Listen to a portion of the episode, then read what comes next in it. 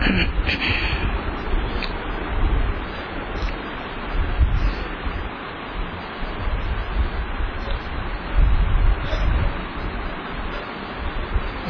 لله.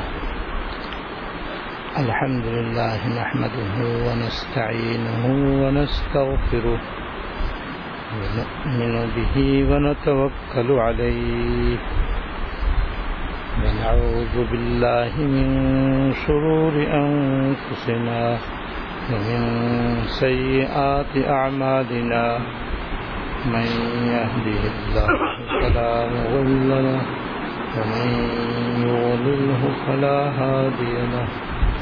وأشهد أن لا إله إلا الله وحده لا شريك له.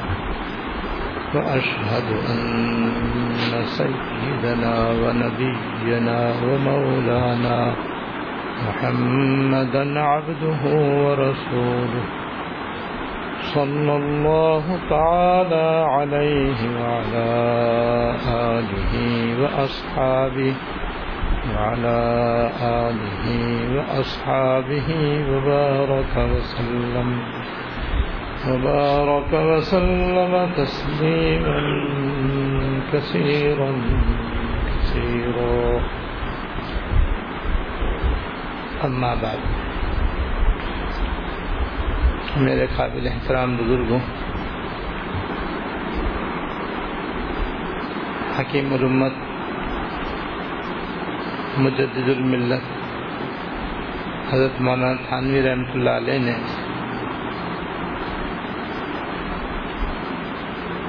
حیات المسلمین میں روح نمبر انیس میں حلال مال حاصل کرنے اور کمانے پر زور دیا ہے اور مال حرام سے بچنے اور حاصل کرنے کی سخت تاکید فرمائی ہے۔ اور پھر یہ بھی بیان فرمایا ہے کہ حلال مال کہاں کہاں خرچ کرنا ناجائز ہے، جس سے بچنا چاہیے، اور کہاں کہاں مال حلال خرچ کرنا چاہیے۔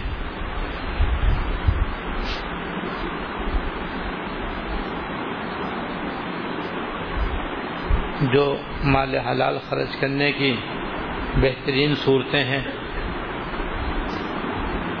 ان سب کی تفصیل اور وضاحت آپ کے سامنے ہو چکی ہے۔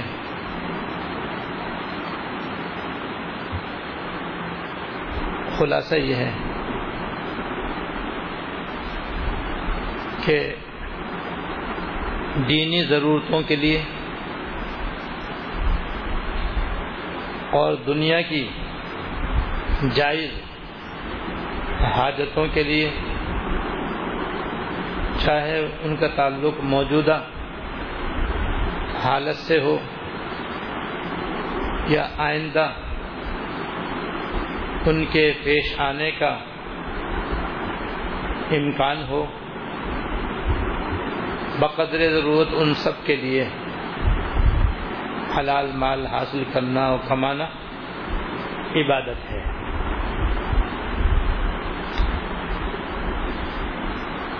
چنانچہ حدیث نمبر دو میں حضرت نے جو عنوان قائم فرمایا ہے وہ ہے، حلال روزی کمانا فرض ہے۔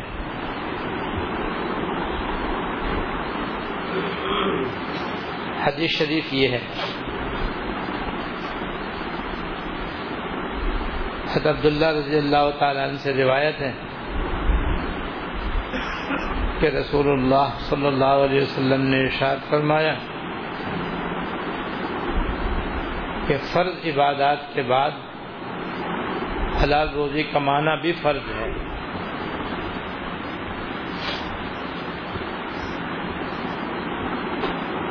یعنی جس طرح نماز پڑھنا عبادت ہے روزہ رکھنا عبادت ہے، حج کرنا عبادت ہے زکوٰۃ دینا عبادت ہے، یہ سب فرض ہیں۔ اسی طرح حلال روزی کمانا بھی عبادت ہے اور فرض ہے۔ لیکن فرض فرض میں فرق۔ نماز، روزہ، حج زکوٰۃ یہ اپنی ذات کے اعتبار سے فرض ہے۔ یہ ہمارے دین کے اندر اصل فرائض ہیں۔ ہر صورت میں ان کو انجام دینا ضروری ہے اور فرض ہے۔ لیکن حلال کمانا بذات خود عبادت نہیں ہے، وہ دوسری عبادتوں کا ذریعہ بننے کی وجہ سے فرض ہے۔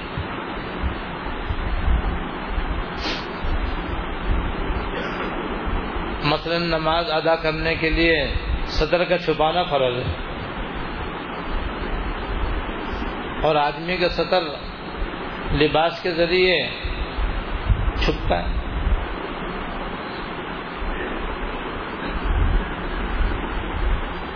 اور کپڑا اور لباس بغیر پیسوں کے ملتا نہیں۔ لہذا کیونکہ اپنے صدر کو چھپانے کے لیے کپڑوں کی ضرورت ہے، لہذا اتنے پیسے کمانا فرض ہے کہ آدمی اپنا صدر چھپا سکے۔ تو سطر چھپانے کی وجہ سے بقدر ضرورت پیسے کمانا فرض ہے، اس لیے عبادت۔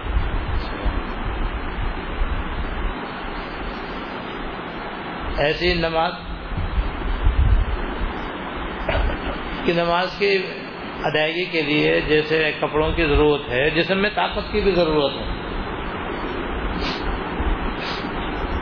خدا نہ خاصہ کوئی آدمی اتنا بھوکا ہو، اتنا نڈھال ہو، کہ نہ اس سے بیٹھا جائے، نہ اس سے کھڑا ہوا جائے، نہ اس سے چلا جائے، تو ایسی حالت میں وہ نماز کیسے پڑھے گا؟ کیونکہ طاقت ہی نہیں اس کے جسم کے اندر۔ تو اس کو اتنا کمانا فرض ہے کہ اس کے ذریعے وہ اپنا پیٹ بھر سکے۔ اور جب پیٹ بھرے گا تو جسم میں طاقت آئے گی۔ جب طاقت آئے گی تو وہ بیٹھ بھی سکے گا، کھڑا بھی ہو سکے گا، قیام بھی کر سکے گا رکو بھی کر سکے گا، نماز بھی پڑھ سکے گا۔ لہذا اتنے پیسے کمانا فرض ہیں جس سے آدمی اپنے کھانے پینے کا انتظام کر سکے، کسی کے آگے ہاتھ نہ پھیلائے۔ تاکہ اپنے محنت سے پیسے کما کر اور حلال کما کر آدمی اپنے کھانے پینے کا بندوبست کرے۔ جب بندوبست کرے گا تو جسم میں طاقت آئے گی۔ طاقت آئے گی تو اب نماز پڑھ لے۔ روزہ بھی رکھ لے۔ حج کے لیے بھی جا سکے گا۔ تبلیغ میں بھی جا سکے گا۔ جہاد بھی کر سکے گا۔ سلا میں بھی کر سکے گا، دوسروں کے ساتھ تعاون بھی کر سکے گا، دوسروں کی مدد بھی کر سکے گا۔ لیٹا آدمی کیا کر سکتا ہے؟ جس میں چلنے کی طاقت نہیں ہے، بولنے کی طاقت نہیں ہے، ہلنے کی طاقت نہیں ہے، دوسروں کا محتاج ہے، وہ دوسروں کی کیا مدد کرے گا؟ وہ تو خود محتاج ہے، وہ مدد لینے کا۔ تو بقدر کھانے کے لیے، پینے کے لیے حلال مال کمانا اس لیے عبادت ہے کہ وہ دوسری عبادتوں کے ادا ہونے کا ذریعہ ہے۔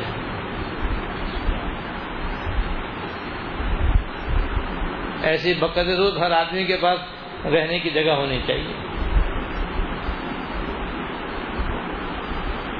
کیونکہ انسان جو ہے وہ رہنے، سہنے والا جانور ہے۔ یہ پرندوں کی طرح نہیں ہے کہ درخت کی شاخوں پر بیٹھ کر کے وقت گزار لے۔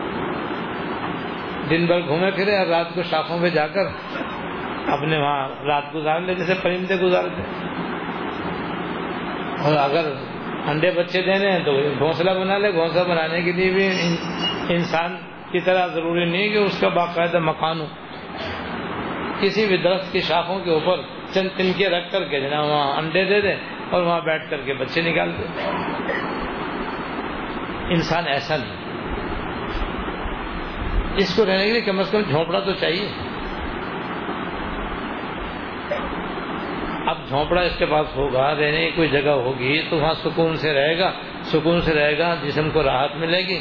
راحت ملے گی تو نماز بھی پڑھ سکے گا، روزے بھی رکھ سکے گا، حج بھی کر سکے گا، زکات بھی کر سکے گا۔ دیگر احکام شرح پر بھی آسانی سے عمل کر سکے گا۔ جسے گھر در نہیں ہو، بیچارہ گھر در کوئی پریشان ہے، وہ کیا نماز روزہ ادا کر سکے گا؟ اور مکان کے لیے اتنا کافی ہے کہ چاہے تو ذاتی مکان ہو، چاہے عاریت کا مکان ہو، چاہے کرایہ پر مکان لے لے۔ اب کرایہ پر لے گا تب بھی تو کرایہ چاہیے۔ تو اتنے پیسے کمانا جس سے کہ آدمی ذاتی مکان خرید لے یا کرایہ کا مکان لے لے، یہ بھی انسان کے لیے ضروری ہے۔ جب ضروری ہے تو بھائی عبادت بھی بشر دے کے مال حلال حاصل کرے۔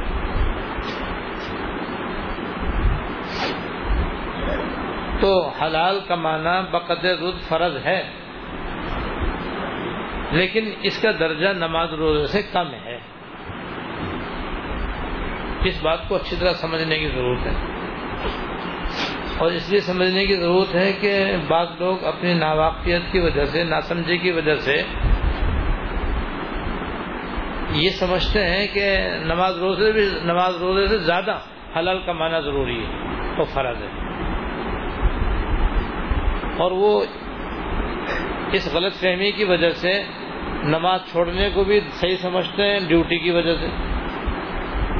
اور نماز چھوڑنا اور روزہ نہ رکھنا اور اسی طریقے سے دوسرے فرائض واجبات کو ترک کر دینا، جیسے ماں باپ کے حقوق ہیں، بیوی بچوں کے حقوق ہیں، ان کو بھی ترک کر دیتے ہیں کمانے کے پیچھے۔ رات دن ایسے کمانے میں لگے ہوئے ہیں کہ نہ بیوی کو وقت دے رہے ہیں، نہ بچوں کو وقت دے رہے ہیں، نہ ماں باپ کو وقت دے رہے ہیں، بس دن رات کمانے میں کھپے ہوئے ہیں۔ یا ڈیوٹی میں ایسے مشغول ہیں کہ نماز کی کوئی پرواہ نہیں ہے۔ نماز قضا ہو رہی ہے تو ہونے دو اور نماز، جماعت چھوٹ رہی ہے تو ہونے دو۔ جب ان سے کہتے ہیں، بھائی، تم اتنا کیوں اپنے آپ کو کولو کا بیل بنائے ہوئے ہو؟ تو کیوں اپنے آپ کو اتنا تم نے کاروبار میں غرق کیا ہوا ہے یا ملازمت میں اپنے اپنے آپ کو اتنا کیوں کھپایا ہوا ہے؟ وہ کہتے ہیں حال کمانا بھی تو فرض ہے۔ یہ جواب ہے۔ پھر کمانا بھی تو فرض ہے۔ یہ ان کا جواب ہے۔ کہ بے شک حلال کمانا بقدر ضرورت فرض ہے، لیکن یہ فرض درجے کے اعتبار سے نماز کے بعد ہے۔ اس کا درجہ روزے کے بعد ہے۔ حج کے بعد ہے، زکوٰۃ کے بعد ہے، بیوی بچوں کے حقوق کے بعد ہے، ماں باپ کے حقوق کے بعد ہے، اللہ اپنی ظاہر و باطن کی اصلاح کے فریضے کے بعد ہے۔ پہلا فرض یہ ہے کہ اللہ تعالیٰ کا حکم مانے۔ اللہ پاک نے جو چیزیں فرض و واجب فرمائی ہیں، پہلے ان کو ادا کرے، ان کو ادا کرنے کے بعد پھر اس کا درجہ ہے۔ پھر بقید رود حلال بھی کما لے۔ تو اسی کو سرکار دو عالم صلی اللہ علیہ وسلم نے اپنے ارشاد میں فرمایا ہے کہ فرض عبادت کے بعد حلال روزے کمانا بھی فرض ہے، تو فرض عبادت کے بعد حلال کمانا فرض ہے، یہ فرمایا لہذا نماز روزہ پہلے، حلال کمانا اس کے بعد ہے، پہلے ان کو ادا کریں گے۔ ان کے بعد پھر حلال روزی بقدر کمانا عبادت ہوگا ضروری ہوگا۔ یہ نہیں کہ نماز چھوڑ کر ملازمت کی وجہ سے، کاروبار کی وجہ سے، تجارت کی وجہ سے روزے چھوڑ کر یا دوسرے فرائض و واجبات جو اللہ تعالیٰ کی طرف سے مقرر ہیں، ان کو ادا کرنے کے بعد پھر یہ کمانا درست ہوگا اور جائز ہوگا۔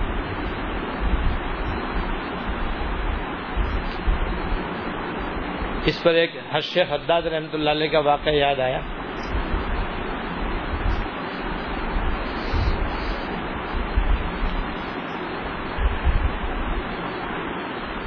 حضرت شیخ حداد رحمۃ اللہ علیہ لوہار تھے۔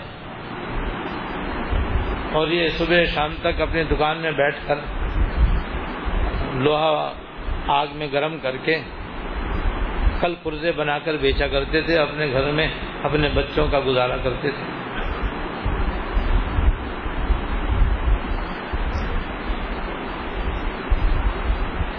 یعنی روز آنا لوہاری کے کام کے ذریعے حلال کماتے تھے۔ لیکن نماز کے ایسے پابند تھے کہ اگر انہوں نے زمبور کے ذریعے یا پلاس کے ذریعے بھٹی میں سے لوہا نکالا جو انگارے کی طرح لال ہے۔ اور لوہے پہ رکھ کر کے ہتھوڑا سے اس کو مارنا شروع کیا۔ تاکہ اس کے ذریعے کوئی پرزا بنائے کوئی چھری بنائے کوئی چاقو بنائے تو ان کے واقعے میں لکھا ہے کہ اگر انہوں نے ہتھوڑا اٹھایا تو یہاں تک اٹھایا بھی۔ اور لوہا رکھا، لال لوہا جو ہے وہ آئرن پہ رکھا ہوا ہے۔ ایک چوٹ مارنی ہے اس کے اوپر۔ یہاں لوہا یوں، ہتھوڑا یہاں اٹھایا ہوا جو بہت بھاری ہوتا ہے۔ اچانک کان میں اللہ اکبر اللہ اکبر کے اذان آئی۔ اذان کی آواز آئی۔ تو ہتھوڑا پیچھے چھوڑ دیا کر وہ ایک مار بھی استعمال نہیں کرتے لوہے پر ایک چوٹ بھی نہیں لگاتے کہتے ہیں، بھائی اب اللہ کا حکم آ گیا۔ اب فلاں نماز میں ہے، اب اس کام میں نہیں۔ ایسے اللہ تعالیٰ کے حکم کے تابے دار تھے۔ حالانکہ وہ کمانا بھی عبادت ہی تھا اور بقد ضرورت فرض تھا، لیکن نماز اس سے مقدم ہے۔ نماز اصل عبادت ہے۔ روزہ تو اس کے واسطے عبادت ہے۔ اس نماز پڑھنے کی، نماز پڑھنے کی ادائیگی کیونکہ مال کے ذریعے ہوتی ہے، اس لیے مال کمانا بھی عبادت ہے۔ لیکن نماز پہلے۔ لہذا نماز کی وجہ سے وہ ہتھوڑا کی ایک مار بھی استعمال نہیں کرتے۔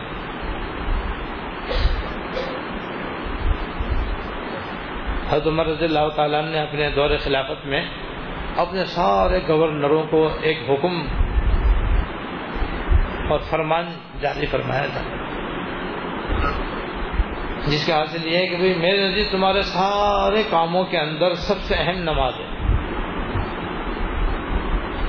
جتنے میں تم روز مرہ مملکت کے کام انجام دیتے ہو، اپنے اپنے علاقے کے حقوق و فرائض تم انجام دیتے ہو، ادا کرتے ہو، ان میں سب سے اہم نماز ہے۔ جس نے نماز کو اپنے وقت پر پابندی کے ساتھ ٹھیک ٹھیک ادا کیا۔ تو میں سمجھوں گا کہ وہ دوسرے کاموں کو بھی اچھے طریقے سے انجام دے گا۔ اور غمن دیا وہ نما سے ازیا اور جس نے نمازی کو ضائع کر دیا سرکاری غیر سرکاری کاموں کے انجام دینے میں نمازی کو ضائع کر دیا، تو وہ دیگر کاموں کو اور زیادہ ضائع کرے گا۔ پھر وہ دوسرے کاموں کا بھی صحیح حق ادا نہ کر سکے گا۔ بتا دیں نماز پہلے حکومت بعد میں۔ نماز پہلے دوسرے کام پیچھے۔ ایسی نماز، روزہ ہر زکات اور دیگر حقوق و فرائض پہلے ہیں اور سب سے زیادہ مقدم ہے۔ حلال کمانا فرض ہے، مگر ان کے بعد اس کا درجہ ہے۔ اس لیے جو آدمی ملازم ہے، وہ اس بات کو یاد رکھے۔ کہ ملازمت کی وجہ سے جماعت چھوڑنا جائز نہیں۔ اور نماز و قضا کرنا جائز نہیں۔ تاجر اپنے ذہن میں اس بات کو بٹھا لے کہ تجارت کی وجہ سے، دکانداری کی وجہ سے جماعت چھوڑنا جائز نہیں۔ اور نماز و قضا کرنا جائز نہیں۔ اسی طرح جتنے بھی حلال کمانے کے اسباب و ذرائع ہیں جیسے زراعت بھی ایک بہت بڑا ذریعہ ہے، جس کے ذریعے آدمی روزی کماتا ہے۔ وہ سب اچھی طرح اپنے ذہن میں رکھیں کہ نماز اور دیگر فرائض پہلے ہیں۔ ان کی ادائیگی سب سے زیادہ اہم اور ضروری اور مقدم ہے۔ اور حلال کمانا اس کے بعد ہے۔ حلال کمانے کی وجہ سے کسی کو کوئی فرض واجب چھوڑنا جائز نہیں ہے۔ حلال کمانے کی وجہ سے اور ڈیوٹی کی وجہ سے اس کو نماز چھوڑنا جائز نہیں ہے اور اسی طریقے سے بلا عذر معتبر ترک جماعت نہ جائز اسی طرح دیگر فرائض اور واجبات کو سمجھنا چاہیے۔ لہذا ماں باپ کو بھی وقت دینا چاہیے۔ اپنے بھی بچوں کا حق ہے، ان کو بھی وقت دینا چاہیے۔ اور جہاں جہاں وقت دینا ضروری ہو وہاں وقت بھی دے اور اس کے ساتھ ساتھ حلال روزی بھی کمائے۔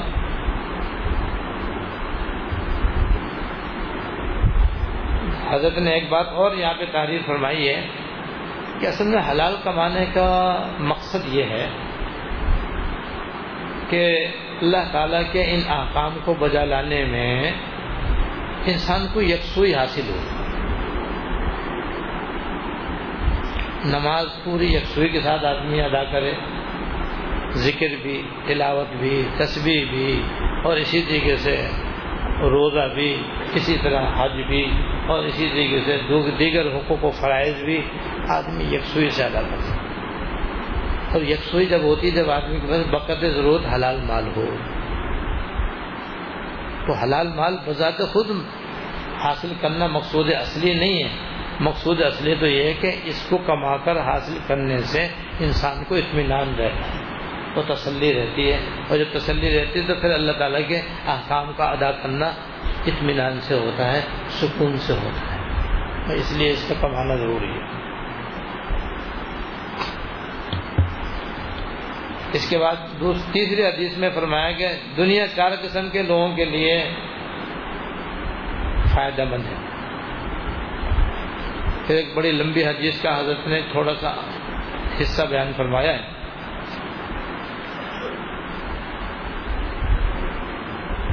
رسول اللہ صلی اللہ علیہ وسلم نے فرمایا، دنیا چار قسم کے لوگوں کے لیے فائدہ مند ہے۔ دنیا چار قسم کے لوگوں کے لیے فائدہ مند ہے۔ ان میں سے ایک بندہ ہوا ہے کہ اللہ تعالیٰ نے اس کو مال بھی عطا فرمایا۔ اور دین سے واقفیت بھی عطا فرمائی۔ ہے چنانچہ وہ اس مال کو، اس مال کے بارے میں اللہ تعالیٰ سے ڈرتا ہے اور اپنے رشتے داروں کے ساتھ حسن سلوک کرتا ہے۔ اور اس مال میں اللہ تعالیٰ نے جو حقوق مقرر فرمایا ان پر عمل کرتا ہے۔ تو مرتبے کے لحاظ سے یہ سب سے افضل ہے۔ مطلب اس کا یہ ہے کہ ایک شخص حلال کماتا ہے اور اللہ پاک نے اس کو مال حلال سے نوازا ہے اور ساتھ ساتھ اللہ پاک نے اس کو دین کی سمجھ بھی عطا فرمائی ہے، دین کا علم بھی عطا فرمایا جس کی وجہ سے وہ یہ سمجھتا ہے کہ مال کہاں کہاں خرچ کرنا باعث عبادت ہے، باعث ثواب ہے۔ باعث اجر ہے اور کہاں کہاں پیسہ خرچ کرنا حرام ہے، ناجائز ہے اور باعث گناہ ہے۔ لہذا جہاں جہاں مال خرچ کرنا گناہ ہے، ناجائز ہے، جس کی مثالیں پہلے گزر چکی ہیں، وہ ان سب جگہ اپنے مال کو خرچ نہیں کرتا۔ وہاں سے اپنے مال کو خرچ کرنے سے پرہیز کرتا ہے اور احتیاط کرتا ہے۔ اور جہاں جہاں مال خرچ کرنا بہت ہی فارغ خیر ہے باعث عجب و ثواب ہے، بڑا ثواب ہے اس کے اندر۔ بس وہاں وہ اپنے مال کو زیادہ سے زیادہ خرچ کرنے کی کوشش کرتا ہے اور اہتمام کرتا ہے۔ جس میں اپنی ذات پر خرچ کرنا بھی آ گیا، اپنے بیوی بچوں پہ خرچ کرنا بھی آ گیا۔ اپنے ماں باپ اور بہن بھائیوں کے ساتھ سلا رحمی کرنا بھی آ گیا رشتے داروں کے ساتھ حسن سلوک بھی آ گیا، پڑوسیوں کے ساتھ اچھا برتاؤ بھی آ گیا۔ دوست احباب کے ساتھ بھی حسن سلوک اور مال سے انہیں خدمت کرنا للہ فلّہ یہ بھی اس کے اندر آ گیا۔ اور جہاں مسلمانوں کو ضرورت ہوتی ہے، اب چاہے تبلیغ میں ضرورت ہو، اور چاہے تعلیم میں ضرورت ہو، اور چاہے جہاد میں ضرورت ہو، وہاں بھی وہ اپنے حیثیت کے مطابق اپنا مال خرچ کرتا ہے۔ اس طرح وہ دن رات نیک کاموں میں اپنا مال خرچ کرتا ہے، ادھر سے کماتا ہے، ادھر سے خرچ کرتا ہے۔ تو پھر بھائی، ایسا آدمی سب سے اعلیٰ درجے کا کیونکہ مال کا مقصد ہی یہی ہے۔ جیسے پہلے میں بتا چکا ہوں کہ مال کا مقصد حاصل کر کے جوڑنا نہیں ہے۔ فقد دودھ رکھنے میں کوئی ممانعت نہیں ہے۔ لیکن اصل مقصد مال کا یہ نہیں کہ بس اللہ کماؤ اور جوڑو، کماؤ اور جوڑو، کماؤ اور جوڑو۔ ایسا نہیں۔ رکھو۔ لیکن دیکھو کہاں کہاں مال خرچ کرنے سے آخرت بنتی ہے۔ اور آخرت میں وہاں خرچ کرنے سے ثواب عظیم ملتا ہے، اجر عظیم ملتا ہے۔ تو پھر جہاں جہاں خرچ کرنا باعث ثواب ہو، حسب موقع، حسب ضرورت، حسب استطاعت۔ وہاں پہ خرچ کرتا رہے اور مال کے ذریعے بھی اپنی آخرت بنائے۔ دیکھو حدیث شریف میں آتا ہے کہ اتقوا النار ولو کی تملت تم اپنے آپ کو جہنم کی آگ سے بچاؤ، چاہے کھجور کا ایک ٹکڑا خیرات کر کے بچاؤ۔ اب جس کے پاس کھجور کا ایک ٹکڑا ہوگا، وہی تو سستا کرے گا نا۔ اور جس کے پاس نہیں ہوگا، وہ کہاں سے خرچ کرے گا؟ یا حرام ہوگا تو کہاں سے خرچ کرے گا؟ حرام خرچ کرے گا تو اور پکڑا جائے گا، ثواب کہاں سے ملے گا؟ تو کھجور کا ٹکڑا ایک نہایت ہی حقیر اور انتہائی معمولی سی چیز ہے۔ معلوم ہوا تھوڑا سا مال بھی اللہ کے راستے میں خرچ کرنے سے اجر و ثواب ملتا ہے۔ وہ اجر و ثواب کیا ہے؟ وہ دوسرے عزیز میں کہ آدمی اللہ کے راستے میں ایک چھوارا خیرات کرے، اللہ تعالیٰ اس کو بڑھاتے بڑھاتے آخرت میں عہد کے پہاڑ کے برابر کر دیتے عہد پہاڑ کے برابر کر دیتے ہیں اللہ تعالیٰ تو آخرت کا معنی کتنا زبردست ذریعہ ہے۔ اب یہ ثواب بہت پہاڑ کے برابر اسی کو حاصل ہوگا نا جو ایک چھوارا اللہ کے راستے میں خیرات کرے گا۔ اور جس کے پیر ہاتھ میں چھوارا ہے ہی نہیں، وہ کہاں سے کیسے ثواب حاصل کرے گا؟ ایسے ہی جہاں پانی ملتا ہو اور آدمی ٹھنڈا پانی کسی کو پلا دے تو آدمی کو ایک مردہ زندہ کرنے کے برابر ثواب ملتا ہے۔ وہ ٹھنڈا پانی کرنے کے لیے بھی تو پیسے چاہیے۔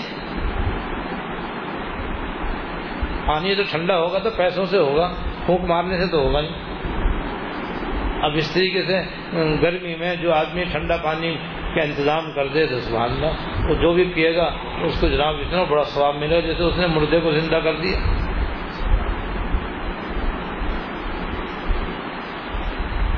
تو مال اس لیے ہے کہ اس کے ذریعے بھی آدمی اپنی آخرت بنائے اور آخرت سنوارے اور آخر سنوارنے کا یہ مطلب نہیں کہ دنیا نہیں اس کی بہتر ہوگی، پہلے دنیا اچھی ہوگی اس کی۔ دیکھو نا، مال اپنے اوپر خرچ کرے گا، خود کو راحت ملے گی۔ بیوی بچوں پہ خرچ کرے گا تو ان کو راحت ملے گی۔ ماں باپ کی خدمت کرے گا، ان کو راحت ملے گی اور ان سے دعائیں ملیں گی۔ کسی غریب، محتاج، مسکین کو کی مدد کرے گا تو ان سے دعائیں لے گا، ان کا بھلا ہوگا، ان کی زندگی اچھی ہوگی وہ اس کو بھی دعائیں دیں گے۔ تو دنیا پہلے اچھی ہوتی، پھر آخرت میں اس کا ثواب عظیم انشاءاللہ ملے گا۔ بس نیت اللہ تعالیٰ کو راضی کرنے کی رکھے فقط۔ ابو حنیفہ رحمۃ اللہ علیہ، بس اللہ پاک نے ان کو بے شمار مال عطا فرمایا۔ اور علم بھی خوب عطا فرمایا تھا، مال بھی خوب عطا فرمایا تھا۔ وہ وہ اس حدیث کا مزاج تھا کہ اللہ پاک نے علم بھی عطا فرمایا، مال بھی عطا فرمایا، مال بھی مال حلال۔ تو حضرت نے عجیب عجیب موقع اپنے مال کے خرچ کرنے کے لیے اختیار فرمائے ہوئے تھے، جس میں سے ایک زبردست موقع یہ تھا کہ حضرت نے چالیس علماء کی ایک کمیٹی بنائی ہوئی۔ جو اپنے اپنے فن کے امام تھے۔ اور ان سب کی تنخواہیں اور ان سب کے وظیفے حضرت اپنے پاس سے ادا کرتے تھے۔ چالیس علماء کو دین خدمت میں لگانے کا جو ثواب عظیم ہے، مال کے ذریعے حضرت حاصل کر رہے ہیں۔ اور وہ چالیس علماء کی کمیٹی بس امت کے مسائل حل کرتی تھی۔ حضمہ ابھانی پر رحمۃ اللہ علیہ بھی اس کا ایک ایک رکن تھے۔ ان کے سامنے کوئی نہ کوئی نیا مسئلہ پیش ہوتا تھا اور پھر وہ سب علماء بیٹھ کر کے اس پہ غور و فکر کرتے تھے، بحث و ویسا کرتے تھے۔ آخر میں حضمام ابھونی پر رحمۃ اللہ علیہ تقریر فرماتے تھے اور پھر سب کے شکو شبہات دور فرمانے کے بعد پھر اگر سب کا اتفاق ہو جاتا تو لکھ دے بھائی اس مسئلے پہ سب کا اتفاق ہے۔ اور اس نئے مسئلے کا یہ حکم اور اگر اس میں اختلاف ہوتا تو وہ اختلاف کے ساتھ اس کو لکھ دیا کرتے۔ تھے امام ابو حنیف رحمۃ اللہ علیہ کے دو بڑے شاگرد تھے، جو دیگر علماء سے بہت بڑے تھے۔ ایک حضرت امام ابو یوسف رحمۃ اللہ علیہ اور ایک حضرت امام محمد رحمۃ اللہ علیہ۔ کبھی تو کسی مسئلے میں حضرت امام ابو حنیفہ رحمۃ اللہ علیہ، حضرت امام ابو یوسف رحمۃ اللہ علیہ کے ایک مسئلے میں اتفاق ہو جاتا۔ حضرت امام محمد رحمۃ اللہ علیہ اختلاف فرماتے تھے۔ تو کہتے بھائی، اس کے اندر شیخین کا یہ مسلک ہے اور یہ قول ہے اور امام محمد رحمۃ اللہ علیہ یہ فرماتے ہیں۔ اور کبھی ایسا ہوتا ہے کہ امام ابو حنیفہ رحمۃ اللہ علیہ امام محمد رحمۃ اللہ علیہ ایک مسئلے میں متفق ہو جاتے ہیں اور امام ابو یوسف رحمۃ اللہ علیہ کا اختلاف ہو جاتا ہے۔ وہ کہتے بھائی، میری رائے تو یہ نہیں ہے۔ اس مسئلے کے اندر یہ حکم ہونا چاہیے۔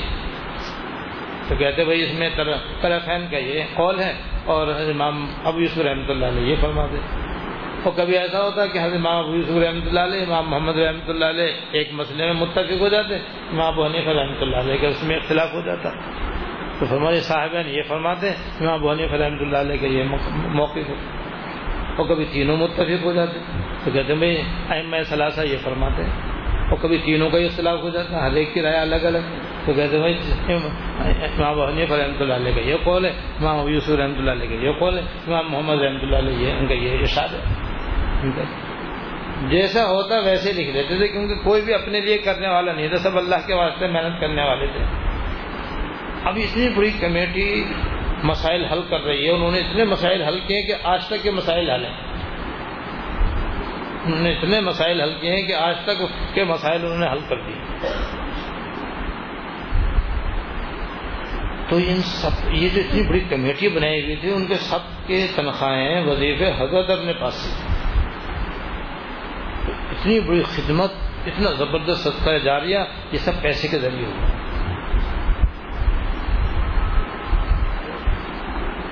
اور نیز حضرت نے صدقات کا دروازہ بھی بہت وسیع کھولا ہوا تھا۔ لکھا ہے کہ حضرت کوفے میں رہتے تھے اور کوفہ ہے بہت بڑا شہر۔ جیسے آج بھی بہت بڑا شہر ہے، پہلے بہت بڑا شہر تھا وہ، اسلامی شہر تھا۔ تو اس کوفے کے اندر جتنے بھی غربا فقراء مساکین، یتیم اور بیوائیں تھیں، سب کے ناپ حضرت کے یہاں لکھے ہوئے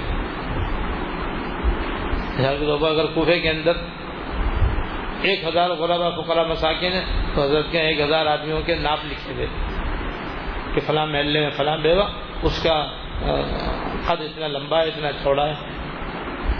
فلاں محلے میں فلاں یتیم رہتا ہے، اس کا اتنا لمبا قد ہے۔ سب کے سوٹ کے ناپ بہرحال لکھے ہوئے تھے۔ اور پھر رمضان ہوتے ہی حضرت کی طرف سے آڈر آ جاتا کہ ان تمام غربا فقرا مساکین، یتیموں اور بیواؤں کے سوٹ تیار کیے جائیں۔ پورے مہینے، دن رات ان کے سوٹ تیار ہوتے اور پھر چاند رات کو سب کے سوٹ تیار کر کے، پیک کر کے سب کے گھروں میں پہنچائے جاتے تھے۔ یہ نہیں تھا کہ وہ حضرت کیا لینے کے لیے آئے۔ نہیں۔ یہ تو غریب کی عزت نہیں ہے کہ وہ آئے اور لے کر کے جائے۔ پہنچائے جاتے تھے باقاعدہ وہ حضرت کے پیسوں سے سب کے کپڑے تیار ہوتے تھے۔ اس طرح سے لاکھوں روپے جو ہے ان کے سوٹ کی تیاری پر خرچ ہوتے تھے اور جب عید کا دن ہوتا تو جیسے مالدار لوگ نئے نئے کپڑے پہن کر عید کی نماز پڑھنے کے لیے جاتے ہیں کو تھے کہ غربا فقرا مساکین بھی حضرت کے دیے ہوئے اور پہنچائے ہوئے نئے نئے سوٹ پہن کر نماز عید پڑھنے جاتے ہیں اور وہ بھی حضرت کو دعائیں دیتے ہوئے جاتے۔ یہ مال دراصل آخرت کمانے کے لیے۔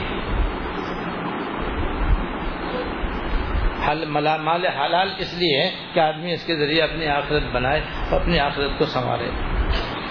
تو میں یہ کر رہا تھا کہ اللہ کے راستے میں، دین کے کاموں میں، آخرت کی تیاری میں واسطے اللہ کے مال خرچ کرنے سے پہلے آدمی کی دنیا اچھی ہوتی ہے۔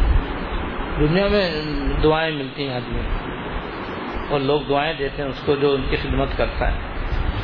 اور ثواب الگ ہے جو آخرت میں انشاءاللہ انسان کو ملے گا۔ تو مال بھی اس لیے ہے کہ آدمی دنیا بھی اپنی اچھی کرے اور اس کے ذریعے آخرت میں بھی اجر و ثواب کمائے۔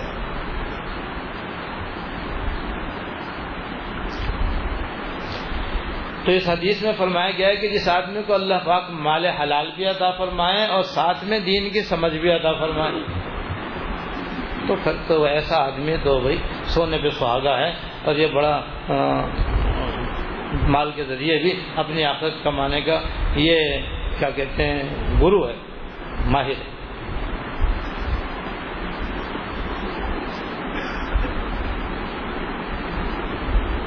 ایک حدیث میں ہے کہ مال حلال آدمی کے لیے معین اور مددگار ہے۔ حضرت ابو سعید خدی رضی اللہ تعالیٰ سے روایت ہے کہ رسول کریم صلی اللہ علیہ وسلم نے ارشاد فرمایا کہ یہ مال خوش نما اور خوش مزہ چیز ہے۔ یہ مال خوش نما اور خوش مزہ چیز ہے۔ یعنی جب آدمی کا پیسہ آتا ہے آدمی کو مزہ آتا ہے۔ اچھا لگتا ہے آدمی کو۔ لال نوٹی گڈی دیکھ کر کے آدمی کا دل اتنا خوش نہیں ہوتا جس دن کسی اور چیز سے خوش ہوتا ہو۔ گڈی دیکھ کے ایک دم آدمی کا شیر و خون بڑھ جاتا ہے۔ مگر ہر ایک کا نہیں بھائی کسی کسی کا بڑھتا ہے یہ۔ تو یہ خوشنما مزیدار چیز ہے اس میں کوئی شک نہیں ہے۔ اس لیے کھانے کی، پینے کی، پہننے کی، رہنے کی، اوڑھنے کی، بچھانے کی کتنی نعمتیں مال کے ذریعے آدمی حاصل کر لیتا ہے۔ مزیدار چیز ہے یہ نہیں؟ اب جو شخص اس کو شریعت کے موافق حلال طریقے سے حاصل کرتا ہے اور پھر جائز جگہوں میں اسے خرچ کرتا ہے، تو پھر وہ بہترین اس کے لیے مددگار ہے۔ پھر اس کے لیے بہترین مددگار اس لیے کہ دنیا کے اندر انسان کو جب تک رہنا ہے تو بہرحال اس کی ضروریات اپنی جگہ بالکل مسلم اور برحق ہے اس کے لیے کھانے کو بھی چاہیے، پہننے کو بھی چاہیے، رہنے کو بھی چاہیے، سواری کے لیے بھی اس کو سواری چاہیے۔ یہ سب چیزیں انسان کی ضرورت ہیں۔ بیمار ہو جائے تو علاج معالجے بھی چاہیے۔ یہ سب چیزیں ایسی ہیں کہ اگر آدمی کے پاس مال حلال ہو اور مال حلال کے ذریعے انسان یہ سب چیزیں حاصل کرے، برکت راحت، مزہ، سکون، چین، عزت، زینت، یہ سارے فوائد حاصل ہوتے ہیں مال حلال کے ذریعے اس لیے فرمایا، مال خوش نما اور خوش مزہ چیز ہے۔ لہٰذا جب کسی کو مال حلال وقت حاصل ہو، اس کی بڑی قدر کرنی چاہیے اور اس کو احتیاط سے رکھنا چاہیے اور احتیاط سے استعمال کرنا چاہیے۔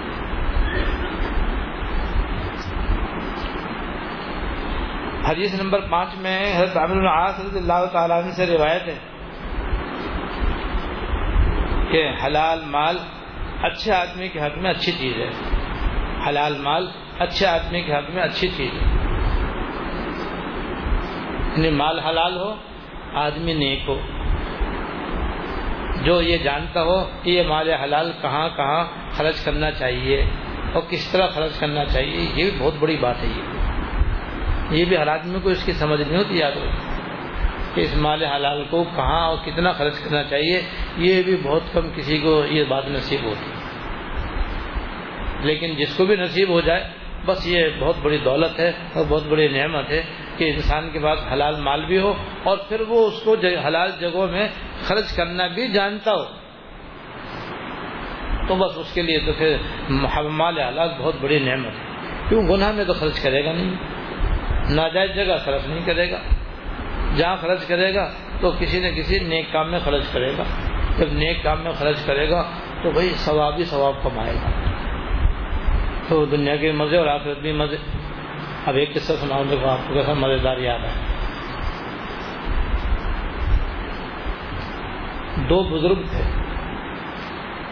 یہ انڈیا کا قصہ ہے۔ بھائی انڈیا میں دریا جمنا مشہور دریا ہے دریا جمنا کے دونوں کناروں پر کسی زمانے میں جب دریا جمنا پہ کوئی پل نہیں تھا، دو بزرگ رہتے تھے۔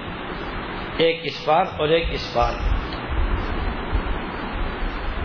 دونوں ایک دوسرے سے للہ کھلا محبت کرتے تھے۔ اللہ کے واسطے ان کی ایک دوسرے سے محبت تھی۔ اور یاد رکھو، کسی بندے مومن سے اللہ کی رضا کے لیے محبت ہونا یہ بہت بڑی نیکی ہے۔ بہت بڑی نیکی ہے اور بڑے یہ بڑا بڑا کارآمد عمل ہے یہ۔ تو ان کے آپس میں محبت تھی، تعلق تھا، دوستی تھی اور دونوں اللہ والے تھے، اللہ اللہ کرتے تھے۔ تو ایک دن ان میں سے ایک بزرگ کے پاس ان کا ایک مرید ملنے کے لیے آیا۔ تو انہوں نے یہ کہا اپنے مرید سے کہ بھائی، آج ہمارے گھر میں بہت ہی مزیدار کھانا پکا ہے۔ آج بڑا مزیدار کھانا گھر میں پکا ہے۔ میرا جی چاہ رہا ہے کہ میں اپنے بھائی کے لیے بھی کچھ کھانا بھیجوں جو جمنا کے اس پار رہتے ہیں۔ ان کا بھی دل خوش ہو جائے گا۔ تو میرا خیر ہے کہ تم پہنچا دو۔ کہ حضور سلاخوں پر حکم سلاخوں پر میں پہنچانے دیا، مگر آپ کو پتا پل تو ہے نہیں یہاں پر۔ اور آج کل گرمیوں کا زمانہ ہے، دریا جمنا میں سیلاب آ رہا ہے۔ اور سیلاب میں تو کشتیاں بند، کیونکہ کشتیوں کے الٹنے کا خطرہ ہوتا ہے۔ اور میں جاؤں تو کیسے جاؤں؟ دریا جمنا میں یہ تھا کہ جب اس میں سیلاب آتا تھا تو آنا جانا بند ہو جاتا تھا، کشتیاں بند ہو جاتی تھی اور جب سیلاب نہیں ہوتا تھا تو کشتی والے پیسے لے کر کے ادھر سے ادھر اتار دیا کرتے تھے۔ جیسے سب جگہ ایسے ہی ہوتا ہے جہاں پل نہیں ہوتا۔ اس لیے انہوں نے کہا کہ جیسے جاؤں تو کیسے جاؤں؟ انہوں نے کہا کہ تم ایسا کرو، دریا جمنا کو جا کے میرا سلام کہنا اور یہ کہنا کہ میرا نام لے کہنا کہ اس نے یہ کہا ہے کہ مجھے دوسرے پاس جانا ہے، راستہ دے دے۔ اور یہ کہہ دیا۔ انہوں نے کھانا کھانا اٹھایا اور جناب دریا جمنا کے بعد جا کے ان کا سلام کہا اور ان کا قیام کہا۔ سنتے دریا جمنا کا پانی کرامتن جناب اوبر کا پانی اوپر ٹھہر گیا، نیچے کا پانی آگے چلا گیا، راستہ کھل گیا، یہ نیچے اترا اور دوسرے پار نکلا۔ یہ ان کی کرامت تھی اور کرامت برحق۔ اب وہاں پہنچے تو وہ بزرگ اپنے جھونپڑے میں بیٹھے ہوئے تھے۔ یہ ان کے پاس گئے سلامت کیا اور کہا کہ حضرت فلاں نے آپ کی خدمت میں کھانا بھیجا۔ ارے بھائی، سبحان اللہ سبحان اللہ، بھائی، بڑے بڑے موقع سے بھائی نے کھانا بھیجا۔ تین دن سے فاقت تھا میرے یہاں۔ اور بھوک سے میرا پورا حال ہو رہا تھا۔ بڑے اچھے موقع سے کھانا بھیجا ویسا کرو، میں ابھی کھا لیتا ہوں۔ اور کھانا کھانے کے بعد برتن بھی تم ساتھ ہی واپس لے جانا، پھر کہاں دوبارہ میں بھجواؤں گا؟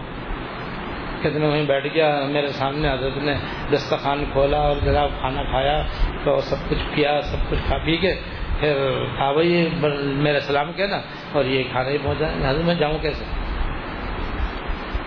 آئے کیسے تھے؟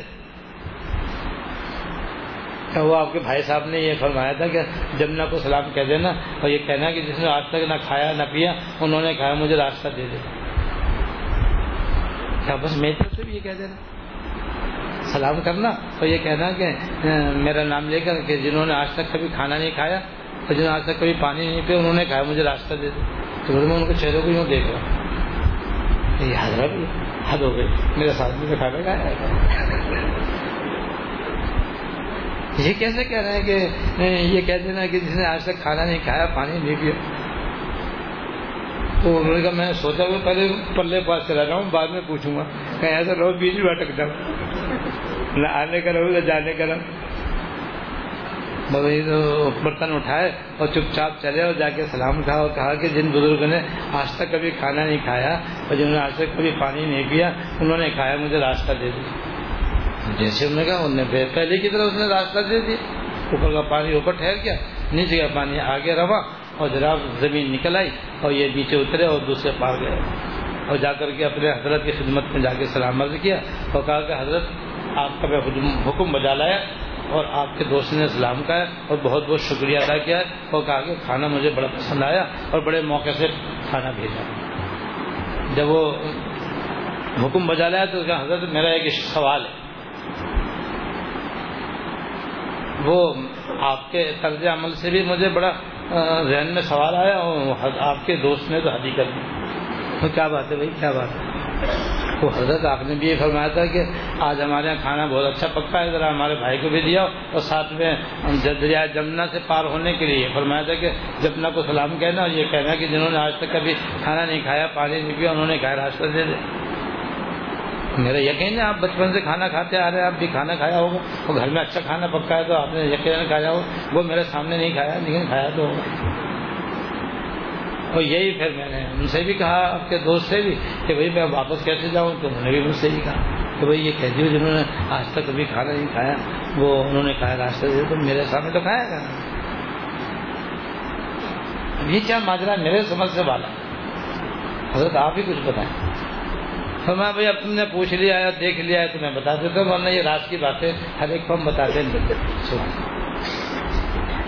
پھر انہوں نے فرمایا کہ بات یہ ہے کہ الحمدللہ میں نے بچپن سے کھانا کھایا اور اب تک کھایا۔ پانی بھی خوب پیا ہے۔ ہر چیز میں نے استعمال کی۔ مگر بھائی وہ کبھی ہم نے اپنی ذات کے لیے نہیں کھایا۔ ہم نے کھایا تو اللہ کے واسطے کھایا۔ اور جو اللہ کے واسطے کھایا تو, تو اللہ کے لیے ہوا ہمارے لیے کام۔ ہوا میں نے کہا تھا جس نے کبھی کھانا نہیں کھایا اپنے لیے۔ پانی نہیں پیا اپنے لیے۔ یہ کہا تھا، میں نے سمجھے نہیں، سمجھے ہاں جی یہ سمجھا تو ایسے ہمارے دوست بھی جو کچھ کھاتے ہیں، جو کچھ پیتے ہیں واسطہ اللہ کے کھاتے ہیں واسطہ اللہ کے پیتے ہیں، اپنی ذات کے مزے کے لیے نہیں کھاتے، اپنی ذات کے مزے کے لیے نہیں پیتے۔ تو انہوں نے جو کچھ کھایا پیا وہ بھی واسطہ اللہ کے تھا، ان کے لیے نہیں تو انہوں نے کہا تھا، بھائی، جنہوں نے آج تک خود نہیں کھایا، خود نہیں پیا یعنی اپنے لیے۔ یہ میرا مطلب تھا۔ تو ہم نے جو کچھ کھایا، انہوں نے جو کچھ کھایا، وہ تو اللہ کے لیے ہوا۔ جب اللہ کے لیے ہوا تو ہمارے لیے نہ ہوا۔ جب ہمارے لیے نہ ہوا تو بھائی جو اللہ کے لیے ہوتا ہے، وہ عمل مقبول ہوتا ہے۔ تو اللہ نے اپنے فضل سے، اپنے کرم سے اس کی لاج رکھی اور تمہیں بھی آتے ہوئے بھی راستہ ملا اور جاتے ہوئے بھی راستہ ملا۔ تو دیکھو، اللہ کے واسطے پیسے خرچ کیے تھے کھانے میں۔ انہوں نے بھی، انہوں نے بھی، لیکن سب یہی بات یہ سب باعث اجر تو اللہ کے واسطے خرچ کرنے حلال کما کر حلال جگہ خرچ کرنے میں انسان کی اگر اچھی نیت ہو، ثواب بھی ملتا ہے۔ وہ عبادت بھی ہو جاتی ہے ساری کی ساری۔ اور جب عبادت ہوگی تو دنیا میں بھی باعث عزت، باعث راحت، باعث سکون، اور آخرت میں بھی اس کو عدل و ثواب ملے گا ان شاء اللہ تعالیٰ۔ تو بہرحال مال حلال جو ہے، یہ نیک آدمی کے لیے اور اچھے آدمی کے لیے جو مال کو جائز جگہ خرچ کرنا جانتا ہو، اس کے لیے بہت بڑی نعمت ہے، بہت بڑی دولت ہے۔ اللہ تعالی ہمیں اس پہ عمل کی توفیق دے اور اپنے مال حلال کو حرام اور ناجائز اور گناہ کے موقعوں پر خرچ کرنے سے بچنے کی توفیق ادا فرمائے۔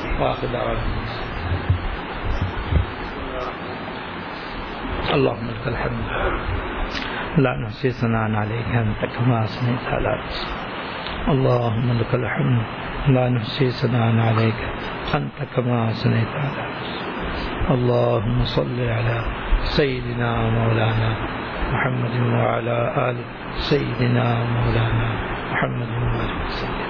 ربنا ظلمنا انفسنا وان لم تغفر لنا وترحمنا لنكونن من الخاسرين. ربنا ظلمنا انفسنا وان لم تغفر لنا وترحمنا لنكونن من الخاسرين.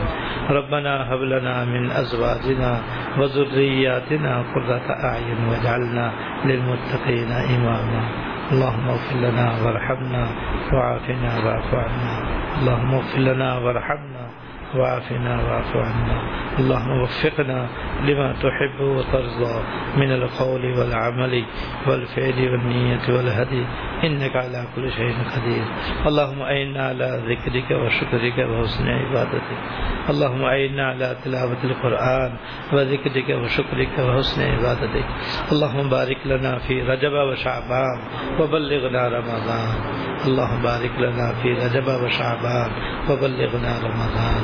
اللهم بارك لنا في رجب وشعبان وبلغنا رمضان.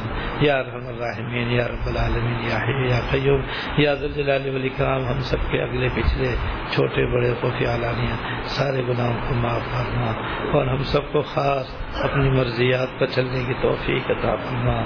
یا اللہ، ہم کو ہماری اولاد و نسل کو تا زندگی غیب سے بلا مشقت اور بغیر پریشانی کے خوب حلال اور طیب روزی برائے آخرت عطا فرما۔ یا اللہ خوب حلال اور طیب روزی برائے آخرت عطا فرما۔ یا ارحم الراحمین، ہر خیر عطا فرما، ہر شر سے پناہ عطا فرما۔